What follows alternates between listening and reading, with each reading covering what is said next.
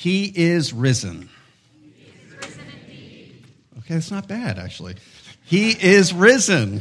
He is risen indeed. You know, I'm not sure exactly when this greeting, I, I know that the greeting is very old. Um, there's actually a tradition from the Eastern Orthodox Church that it began when Mary Magdalene appeared in Rome before Tiber- Emperor Tiberius, and she greeted him with the words, Christ is risen. Well, as we celebrate this historic event, um, uh, I, I, do invite you to turn your Bibles to Mark chapter 16. That's where I'm going to start. Um, but as we celebrate, we should just take a moment to um, observe where the, the, the, the surrounding culture is at as we come now to celebrate the resurrection of Jesus from the dead. And as we look at the surrounding culture, you know, I was just, you know, reading about um, just some different ways in which our culture can currently be described. And, and, and the very first thing I want to say is that it is increasingly um, a skeptical culture. It is a culture marked by increasing skepticism particularly with respect um, to Christian faith and truth. Um, and, and so um, that, skeptic, uh, that skepticism has led and it's, it's uh, resulted in another reality um, that um, some of these cultural observers um, are, are, using to describe uh, the surrounding world.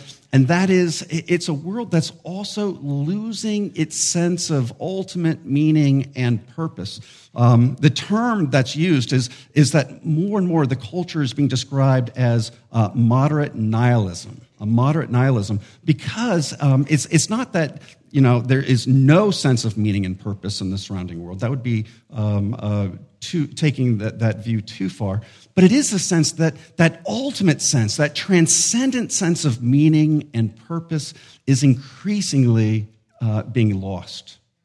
And this has led to a third thing. And this is where um, this period of time is, is being referred to as an age of anxiety an age of anxiety. And, and this is more than just, you know, the anxiety caused by COVID 19 and the pandemic and all the uh, uncertainties that are connected to what we've just come through and, and still are coming through. So, um, but this, this anxiety is something that goes deeper into the spirit, deeper into the soul. It's, it's kind of an existential crisis that the, the world is beginning to note. And what we want to say is on a Sunday like this, every Sunday is a celebration of the resurrection, but especially on Easter, we need to recognize that the resurrection answers the challenges of skepticism, the challenge of a loss of meaning and purpose, and the challenge of this existential anxiety. And so we come this morning and we celebrate the resurrection of our Lord. The New Testament insists that the resurrection was a historical event, that it was a miraculous, it was a supernatural event in the history of the world. And this answers these modern challenges. With that in mind, we're now going to rehearse the resurrection as, as I read from Mark's account in Mark chapter 16, verses 1 through 8. Would you stand for the hearing of God's word?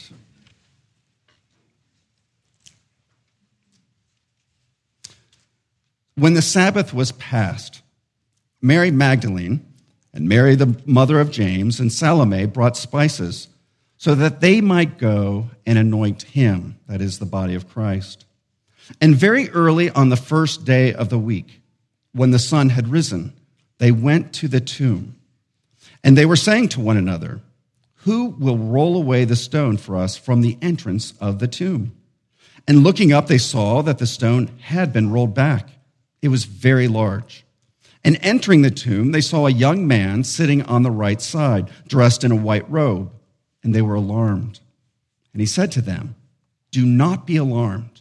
You seek Jesus of Nazareth, who was crucified. He has risen. He is not here. See the place where they laid him. But go and tell his disciples and Peter that he is going before you to Galilee. There you will see him, just as he told you. And they went out and fled from the tomb, for trembling and astonishment had seized them. And they said nothing to anyone, for they were afraid. Again, would you pray with me? O Lord our God, we celebrate the glorious raising of Jesus Christ from the dead. May the same Spirit which was at work in the raising of Christ be present now. Give us grace to receive your truth and faith and love, that we may be obedient to your will and live always for your glory. Through Jesus our Savior. Amen. You may be seated.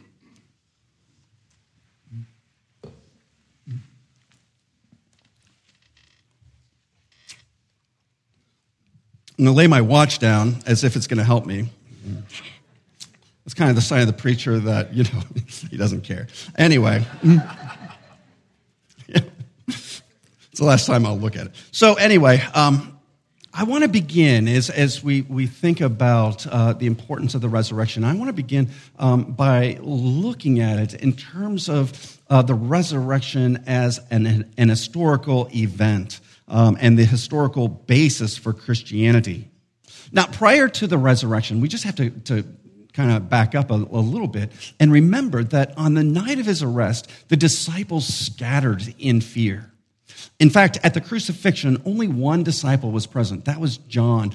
Peter, if you recall, the night before, had actually denied Christ three, three times. They were frightened.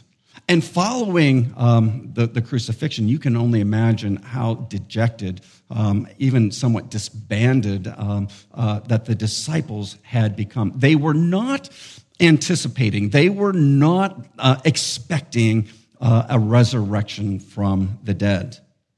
In Mark, we read how and why this was going to all change. On the day following the Jewish Sabbath, that is Sunday, Mary Magdalene, Mary, the mother of James, and Salome went to anoint the body of Christ with aromatic spices. And, and this was not so much to preserve the body as it was a simple act of affection. It was an act of devotion to the Lord. And it's early in the morning. Uh, the sun has just risen, we are told.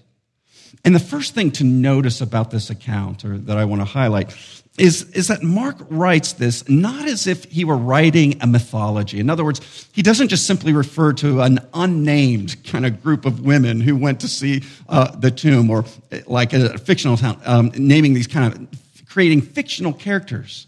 No, he names these historical figures, these women. And he does this because they are serving an important purpose. They are serving as eyewitnesses. And so, giving their names, you could go to them. You could say, Is this true? They could deny it if it were not true. So, the very first thing is to see that he is, and this is true of all the, the uh, gospel writers, that they write this as history. They're not writing this as a fable. This is not written like a parable. This is written as history. Now, the women are wondering to themselves how on earth they will be able to move the large stone in front. And as they approach, they see that the stone has, in fact, been moved. In the other Gospels, we read more specifically that an angel came from heaven and removed the stone, and now the stone is just laying in front of the tomb, the, the open tomb.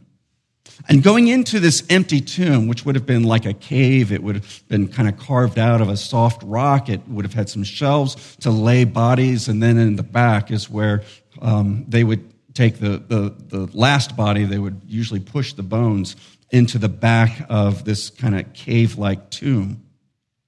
But when they go in, um, all they, they're confronted with this personage here it's just described as a young man dressed in white, but in the other gospels, you know, it's described as like light, you know, radiantly shining from his face. His, his, his clothing was like lightning. Um, and it's very clear that this is not a mere human. This is not a mere mortal, but this is an angel from the Lord who is speaking to uh, these women. And uh, there we read that they're shocked they're, they're alarmed, they're fearful uh, and afraid. And, and again, all this is, is, showing us that they were not going to the tomb thinking, oh, let's see if he's risen from the dead. It's just the complete reverse. They're going with their supplies that they had just purchased the night before to anoint, um, uh, to dedicate the body. And they're even wondering, you know, um, we didn't really plan ahead very well. Hopefully, there'll be some people there that can help us move the, the, the large stone. Um, but then they're shocked when it's already moved. And they're alarmed by the, this uh, angel and, and the words that the angel um, gives to them. And there's an additional note of historical authenticity in all of this.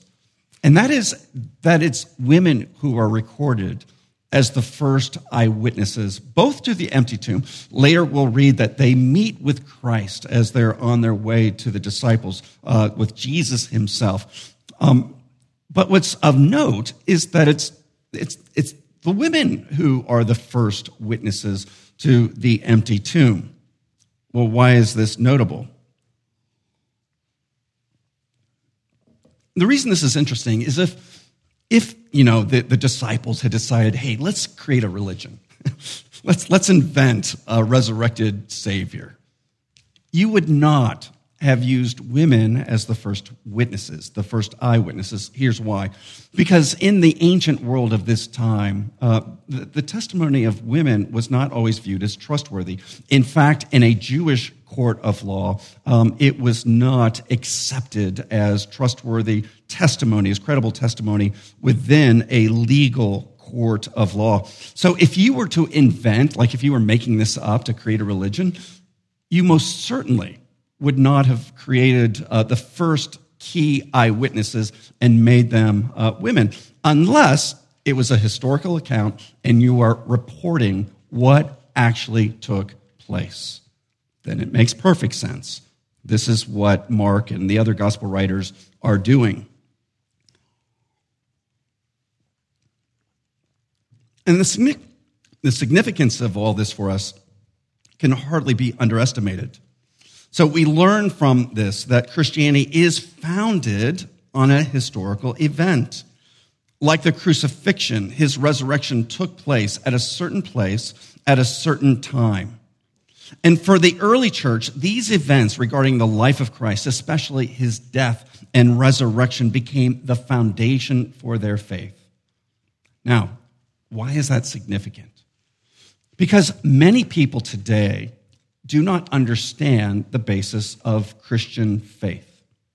They believe that the basis for Christian faith is rooted in some kind of psychological need. You know, what, what did Marx say? That religion is the opiate uh, for the masses? Well, it's something like that, that people think, well, the real basis is this psychological need that they have to have a God to, to help make sense of a world and, and to be able to confront the, the pains of this world and especially death.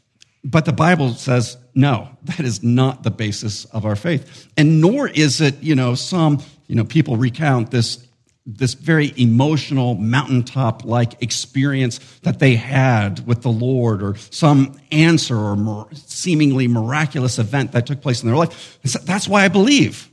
Well, that may be why you believe, but that is not, according to the New Testament, the basis for Christian faith.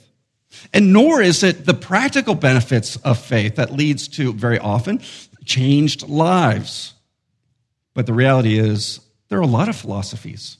There are a lot of self help, you know, um, uh, uh, uh, ways of thinking that can change, at least externally, can change your life and make it better.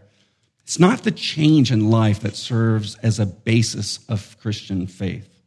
Now, the New Testament is very, it, it, it's very emphatic in that, that it is the death and resurrection of Jesus this historical event that takes place outside of us roughly 2,000 years ago that serves as the basis whether you feel it or not whether you know you need it psychologically or not whether it changes your life or not this is the basis. And it is the issue that has to be addressed by the skeptics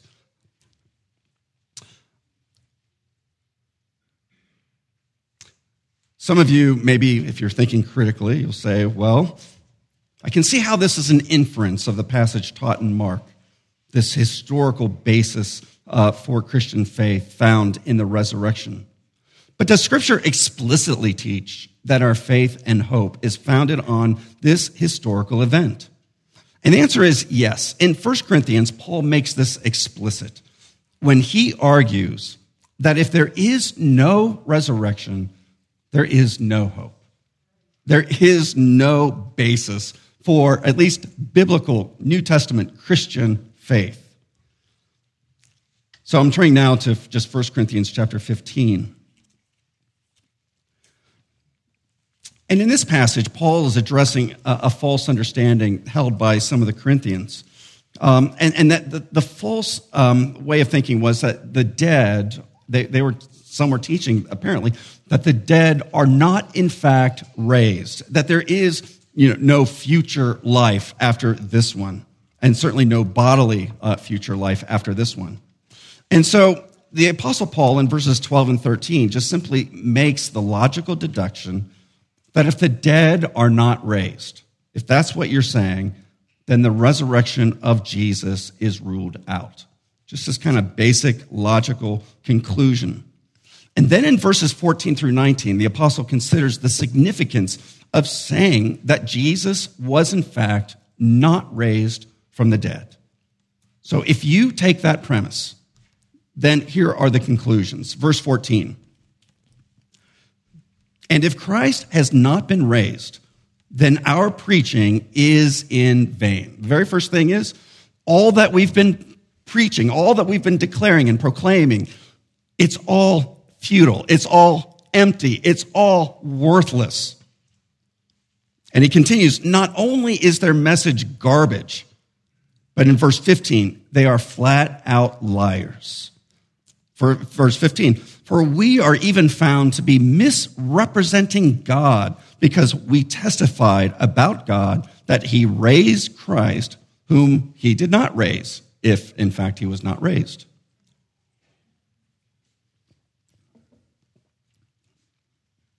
So our preaching is worthless. We are in fact liars. And then he continues. All this being true, then their faith, verse 14 it's not just their preaching, it's not just that they're liars, but their faith itself is in vain, verse 14. And then in verse 17, uh, Paul writes, And if Christ has not been raised, your faith is futile. It's worthless. It's empty. And worse than this, you, and the result of that is there is no salvation. You are still in your sins, the apostle writes. There's no forgiveness. You are still in your, your sin, your guilt, your shame. There is no future possibilities of, of, uh, of life um, if Christ has not been raised, at least from the position of the New Testament. And finally, Paul sums up this, this argument by saying in, um, at the end of here, verse 19, he writes, if in this life only we have hoped in Christ, we are of all people most to be pitied. Given all the cost that the early Christians faced because of their faith in Jesus, if this isn't true, everything's a sham, it's all worthless, it's all a lie, and our faith, it's just, it's, it's, it's shameful, it's, it's a pity. Um, and the result of this is you might as well just, you know, like the philosophers say, eat, drink, and be merry, for tomorrow we die. That's all there is, is what the apostle is saying. Thankfully, Paul's argument is designed to help the Corinthians take their false understanding to its logical conclusion, to show how absurd it truly is. Indeed, Paul declares that his message is not in error, for indeed there is a future hope, a hope for victory over death. Verse 20. But in fact, Paul writes, Christ has been raised from the dead, the first fruits of those who have fallen asleep. Now, that's important language because what he's saying is not only has he been raised, but this has tremendous implications for how we look at our future because he says his death is like the first fruits of those who will one day be raised. And the critical term there is this idea of the first fruits. The first fruits were the, the, the early signs of a harvest. They were the, the beginning um, uh, produce, the, the fruit that was coming as a result of their, their, their planting um, uh, earlier. And they would take those, those beginning um, uh, produce, the fruits of their harvest, and they would offer it as a sacrifice as the first fruits. And they were a symbol of that which was to come. And just as the first fruits are part of the same harvest, the idea of the resurrection of Jesus is viewed as one event with the future resurrection of all those who have faith in him. So it's one event. And so the resurrection of Jesus actually secures, it, it confirms the future resurrection of those who die in Christ, who die with trust and faith in him. And then skipping down to verse 24, we see that the resurrection provides us with hope even over death. Then comes the end, Paul writes, when he delivers the kingdom to God the Father after destroying every rule and every authority and power. For he, Christ, must reign until he has put all his enemies under his feet. The last enemy to be destroyed is death. Because Jesus is raised from the dead, he reigns presently at the right hand of God. And he is in the process of putting, of, of winning this grand victory and triumph over all of his enemies. The final one being the great enemy of mankind, that, that enemy of death itself. Um, death is uh, an unnatural reality from the biblical worldview. Death is not a natural part of nature um, uh, according to um, uh, the scriptures. And indeed, this is something that will be corrected. It will be resolved on that future day when Jesus returns and death is completely reversed. And uh, we, whether we've, we've previously died or alive at the time, we will receive these new, eternal, physical um, bodies when Jesus uh, comes back.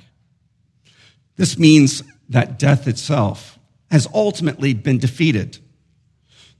There's a little story of a, of a father and a son, and, and they're driving in a car. And the window's down, and, and a bee flies in um, to the car while they're driving. And the son has a very serious allergy to bees. And if he's stung, his life could be in danger.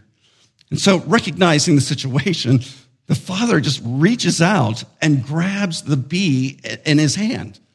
And then very soon after he grabs it, he lets it go. And, and then the son's again, he's alarmed. And the father's able to tell him, son, you don't have to be afraid. Look at my hand. The stinger is in my hand. The bee is no threat to you. And in the same way, as the bee loses its stinger when it stings, so death lost its sting when it stung Jesus. And this is part of our celebration today. The hope the resurrection brings is not just something, um, however, that is focused on the future. That's part of it. But it's a hope that transforms how we live in the present as well. So this is um, a living hope. I'm going to just turn briefly to Colossians chapter 3.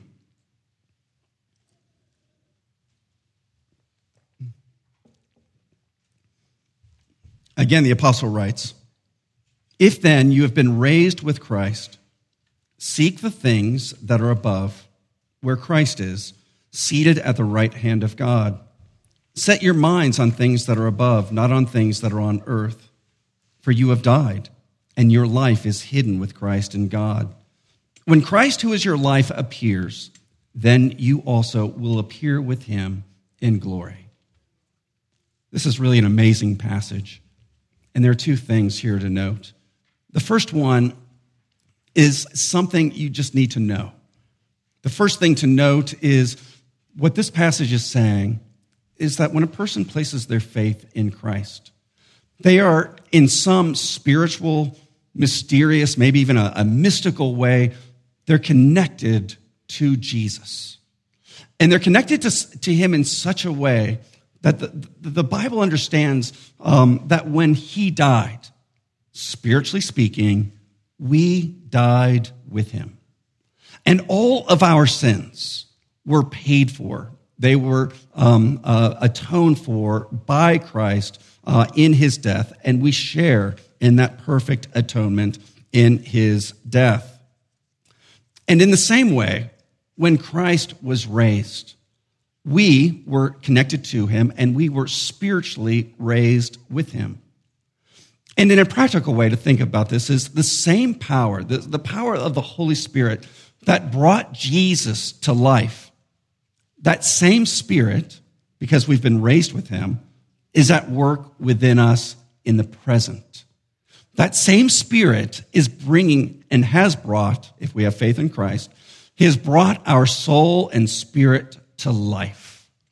And that same Spirit, with the same power that raised Christ from the dead, is at work slowly, sometimes painfully, slowly, at work in changing our affections, changing our hearts and our desires changing our ability to understand who God is and what God is about in the present uh, world. And so we see this, uh, the Spirit at work. Now, he says in verse four, if, well, I mean, if you look at it, Christian, you don't, you know, you don't see anything different, nothing glorious about them. The work is, is spiritual in nature. And you may see a difference in terms of changes in their attitudes and, you know, maybe becoming a more grateful person, a, a, a, a more caring person, someone who, whose life just changes direction. But you don't see, in a literal sense, the glory. And so he says in verse four, when Christ, who is your life, appears, then you also will appear with him in glory. And that means that when Jesus returns, whatever kind of celebration we're having now will pale, pale in comparison to when Jesus returns and when that glory is made visible. And when we are joined with Christ, it will not be um, a, a time where we have to fear condemnation. The judgment for us has already passed. And so when we see him, the Bible says we will be glorified with Christ, that we'll share in that glory. And the celebration will be amazing. It'll be beautiful. Again, in comparison, we just have a foretaste now of that future celebration. But knowing that Christ lives in us by the Spirit now, that means there's also something for us to do. If indeed the Spirit of God lives in us, we are to center our interests in Christ. He says, if you've been raised with Christ, here's the main uh, uh, thing to do seek the things that are above. Seek the things that are heavenly. And what does that mean? Well, let's just contrast it a little bit. What does it mean to be earthly minded? Okay, let's just think of that. If we're earthly minded, all we're focused on is what's going on in the world around us. We're, we're focused on the headline news. And, and boy, that's talk about psychologically damaging. Um, we're focused on our daily needs. You know, we're focused on surviving. We're focused on paying bills. We're focused on all the to-do lists and the deadlines that are facing us. We're, we're focused on, um, you know, the future and all the, the uncertainties connected with the future and, you know, storing up and preparing for uh, the future, whatever that may mean. And if all we're doing is just thinking of those kind of earthbound needs, ultimately, this is very short sighted. And it leads usually to worry. it leads to fear. It leads kind of to emptiness. In contrast, we're called to seek the things that are above. And it doesn't mean that we totally let go. We, we obviously we live in this world. We have to be concerned with the things of this world. But for Christians, we need to see past the things of this world. We need to see into the spiritual world. We need to be able to be reminded of the great promises that we have uh, from the scriptures. We need to be reminded of our forgiveness, that we have been set free from sin, from condemnation and guilt. And we need to remember and be reminded that we are dearly loved as God's sons, royal sons and daughters. We need to be reminded that God promises to provide for our needs, both now and the future. We can trust Him. And we need to be seeing that there is a kingdom reality that is beyond the earthbound reality. And that kingdom wants to be made visible first in our lives and the way we live, especially as we live together with one another and as we seek to love the world around us. And so what we want to do, he's saying, is because we're in Christ and we died and we've raised with him, the Spirit lives in us as a seal of what is to come. We need to see past the earthly uh, world and, and see into what the Lord is doing and how the kingdom is at work all around us. And when we do, we see a kingdom that's the New Testament characterizes as a kingdom of righteousness and peace and joy in the Spirit. Well, we started with a world characterized by skepticism. God answers that skepticism with an event rooted in history without which it is nearly, it is impossible to account for the courageous proclamation of the 12 apostles, which uh, it began almost immediately, not, you know, in some far off, you know, place away from the events that they purported to have witnessed. No, it's right there in the backyard in Jerusalem where they're proclaiming the news of Christ's death and resurrection. Only the resurrection really accounts for the change in a person like Peter, who three days earlier was denying Christ. And then, you know, 40 days after Christ had returned, he's proclaiming the news of Christ publicly, boldly in Jerusalem. We need to account for why all of the apostles went forth proclaiming the eyewitness testimony that they had seen the risen Lord. And most of them were martyred because of their testimony. And we need to account for the, the origins of the Christian church itself. The best explanation is that tomb was empty. The body was never recovered. And the reason for that is he was raised on the third day. And the world is also characterized by a loss of ultimate meaning and purpose. And the resurrection confirms that Jesus was God's Messiah. The resurrection confirms that God has kept his promise to send a Messiah. And it confirms that the forgiveness of sins is available to all who believe because Jesus paid it all on the cross.